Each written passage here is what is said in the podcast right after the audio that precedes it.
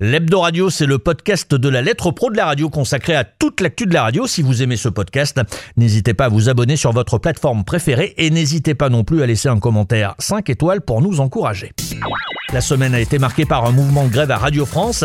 Sybille Veil a tenté de clarifier son projet dans l'émission Soft Power sur France Culture. Elle a promis de poursuivre les discussions avec les partenaires sociaux. Radio France encore, Roc Olivier Mestre, le patron du CSA, avait choisi l'émission L'Instant M, cette fois-ci sur France Inter, pour s'exprimer quelques heures avant un colloque organisé pour fêter les 30 ans du régulateur. Justement, le colloque du CSA, c'est Franck Riester, ministre de la Culture, qui a ouvert les débats. Il a évoqué la richesse du paysage radiophonique français et a promis que le gouvernement accompagne accompagnera le DAB+. Ce jeudi enfin, le World DAB organisé le World DAB Automotive à Turin en Italie. Nous y avons rencontré Olivier Imbert, président du CECIMAVI. Quelle place demain pour le DAB+, dans les véhicules? On en parlera avec lui. La lettre pro de la radio, le podcast. Six syndicats à Radio France avaient cette semaine appelé à la grève. Caractéristique de cette grève à l'antenne des sept chaînes de Radio France, de la musique et que de la musique, régulièrement ponctuée par euh, un titre, un blanc et un message. Écoutez euh, ce qui se passait par exemple sur l'antenne de France Bleu. France Bleu.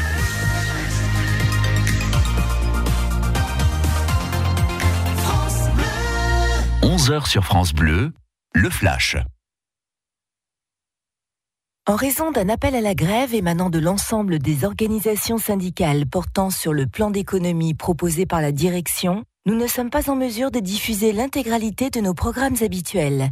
Nous vous prions de nous en excuser. Alors les syndicats exigent le retrait du nouveau plan d'économie qui prévoit la suppression de près de 300 postes.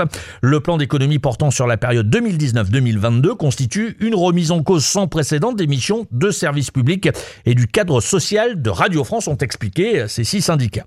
Dès le dimanche, Sybille Veil, la PDG de Radio France, a tenté de clarifier son projet et d'expliquer sa méthode.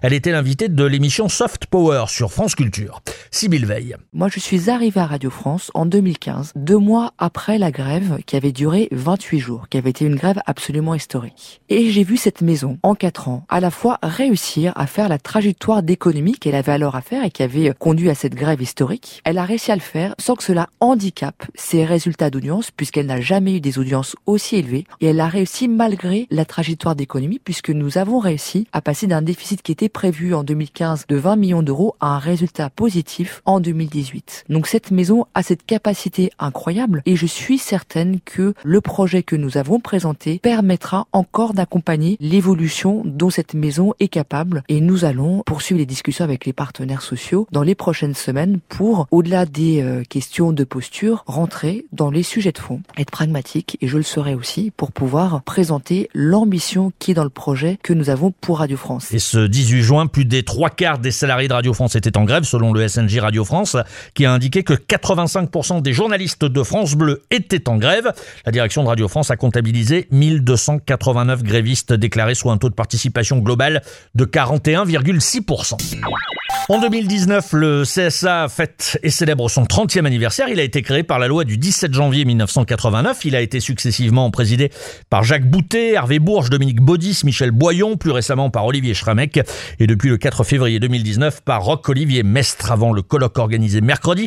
Le président du CSA était l'invité de l'instant M sur France Inter. Il a rappelé que la fonction première du CSA n'était pas celle de gendarme. La fonction du CSA, c'est pas uniquement une fonction de gendarme. Et si vous regardez nos chiffres, d'ailleurs, vous verrez qu'on sanctionne en réalité relativement, relativement peu, parce que heureusement, on a un paysage qui est composé d'acteurs euh, responsables, qui connaissent les règles et qui sont très attentifs. Sur les procédure de sanction, ce qu'il faut bien voir, c'est que nous devons, en tant que régulateur, toujours trouver le juste équilibre entre la liberté de communication, qui est l'article premier de la loi de 86. La mhm. communication est libre dans ce pays. C'est l'article 14 de la Déclaration des droits de l'homme et du citoyen. Je rappelle qu'en 86, vous étiez conseiller technique, justement, auprès du ministre de la, de la, Communication, et, que vous avez été artisan de cette loi. Le Conseil constitutionnel a rappelé à plusieurs reprises que la liberté éditoriale, elle est consubstantielle à la démocratie. Donc il y a une tradition de polémique dans ce pays, et cette polémique, elle est libre. Mais en contrepartie de cette liberté, le législateur a fixé une série de principes dont nous sommes les gardiens. Le respect de la dignité de la personne humaine, la protection de la jeunesse et de l'enfance, la juste représentation de la société, la place des femmes dans euh, nos médias audiovisuels. Et donc quand ces principes sont transgressés, eh le législateur nous fait devoir d'appliquer les sanctions qui sont prévues par les textes. Et pour marquer ce 30e anniversaire du CSA, le régulateur avait organisé ce mercredi à Radio France un colloque intitulé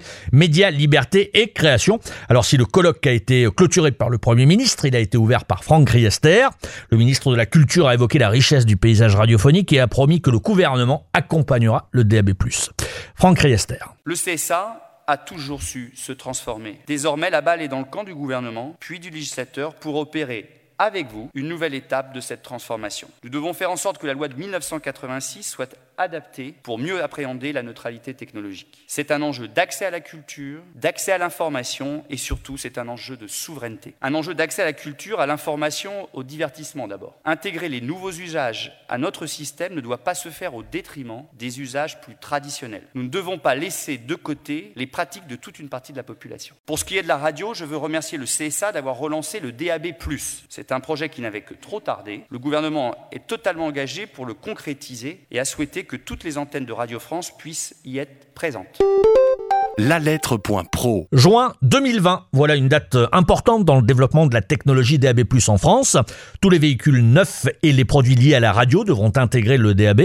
Un sujet de conversation hier à Turin lors du World DAB Automotive. La lettre pro de la radio y a rencontré Olivier Imbert, président du CECIMAVI, organisation professionnelle regroupant les principales marques de constructeurs et importateurs d'électronique.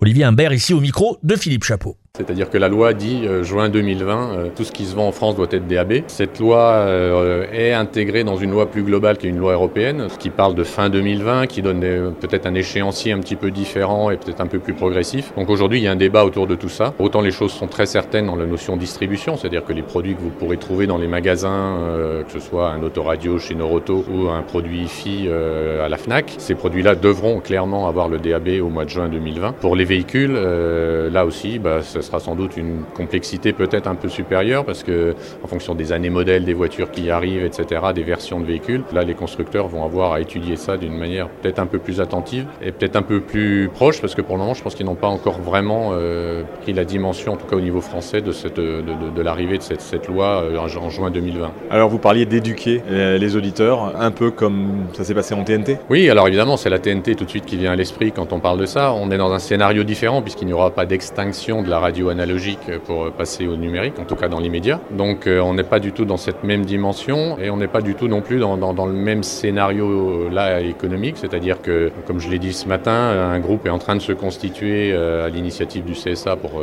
pour parler de la communication. On voit les autres pays qui ont déjà des programmes de communication assez élaborés. Sur la France, tout est à faire. Le consommateur aujourd'hui ne, sait pas et ne voit pas les intérêts du DAB. Les radios sont encore assez peu à diffuser en DAB, donc elles-mêmes ne sont pas très moteurs jusqu'à aujourd'hui sur ce domaine. Elles y viennent parce que là, ça y est, dans les appels d'offres, on voit que les grandes radios rentrent clairement dans la, dans, dans, la boucle. Mais aujourd'hui, voilà, le consommateur, lui, n'a pas du tout cette perception. Donc pour ça, il faut communiquer. Pour communiquer, il faut des moyens. Donc la volonté, elle commence d'arriver. Les moyens ne sont pas là au niveau financier. Hein, c'est le grand débat. C'est-à-dire qu'on va faire un groupe, euh, ça c'est très bien. Maintenant, il faudrait en effet des moyens pour pouvoir développer des activités et des, des actions euh, de communication. Donc évidemment, les radios ont ce côté facile, c'est que sur leurs antennes, elles peuvent parler du DAB. Nous, les constructeurs, on le met sur, le relaie sur les packaging. Euh, la distribution peut commencer aussi d'avancer là-dessus. Mais je crois qu'il faut que tout ça discute ensemble pour arriver à faire quelque chose de cohérent. Surtout qu'on dise la même chose, quoi. C'est-à-dire que tout le monde comprenne bien, le consommateur doit entendre un seul message sur le DAB. Donc ça, c'est l'objectif qu'il faut se fixer maintenant et j'espère qu'on arrivera à en sortir quelque chose. Les médias locaux 2019. Eh bien, figurez-vous que notre ami Jean-Charles Vérag a déjà les résultats. Il y aura une prime à la proximité. Traduction, celles qui auront fait et bien fait leur travail, et notamment en direction de cette si chère proximité, devraient obtenir une bonne moyenne générale sur l'ensemble de la saison. Jean-Charles Vérag. Cette année, euh, il y aura une prime encore une fois à la proximité parce qu'il y a plus d'agilité et il y a plus de pertinence sur les contenus éditoriaux. Et encore une fois, on arrive de mieux en mieux au niveau des, notamment des indés radios qui forment une partie importante de cette famille de la proximité. On sait bien faire de la radio, on sait la faire avec les bons outils et de mieux en mieux, on sait la faire avec le bon éditorial aussi. Et ça, ça continue de payer ça va continuer de payer, surtout quand on voit le virage digital qu'elles prennent de plus en plus. La saison 2019-2020 sera-t-elle toujours placée sous le signe de la proximité? Oui, sans doute plus encore l'an prochain qu'elle ne l'a déjà été les saisons précédentes. Allez, je mets un billet sur la table pour dire que la proximité va continuer de développer de, de, bonnes audiences. En tout cas, par récurrence, on va voir la famille des radios de proximité développer ou solidifier ses audiences là où d'autres familles de radios pourraient continuer de s'éroder tout doucement, tout doucement, mais de s'éroder quand même. Donc oui, vois la proximité continuer de gagner de l'audience. Le chiffre 48 en mai dernier, Radio France a généré plus de 48 millions d'écoutes actives depuis la France, 48 358 224 pour être précis, grâce à ces 77 radios. La durée moyenne d'écoute est de 39 minutes et 26 secondes. À titre d'exemple, les 11 flux de Hotmix Radio génèrent plus d'un million d'écoutes actives, mais ils enregistrent une durée moyenne d'écoute de près d'une heure, 59 minutes et 11 secondes. L'Hebdo Radio, c'est terminé pour cette semaine. N'hésitez pas à vous abonner à ce podcast. Vous avez le choix à Cast, Apple Podcast, Deezer, Spotify ou Talkers. Actuellement, aux éditions HF, on prépare la deuxième étape du Radio Tour. Deuxième étape du Radio Tour qui aura lieu le 4 juillet prochain. Ce sera à Nantes. Si vous faites et fabriquer de la radio en Bretagne et Pays de la Loire, réservez cette date du 4 juillet. Vous serez les bienvenus. C'était Brûlatour. Bonne semaine et vive la radio. La lettre.pro, l'actualité de la radio et de ses métiers.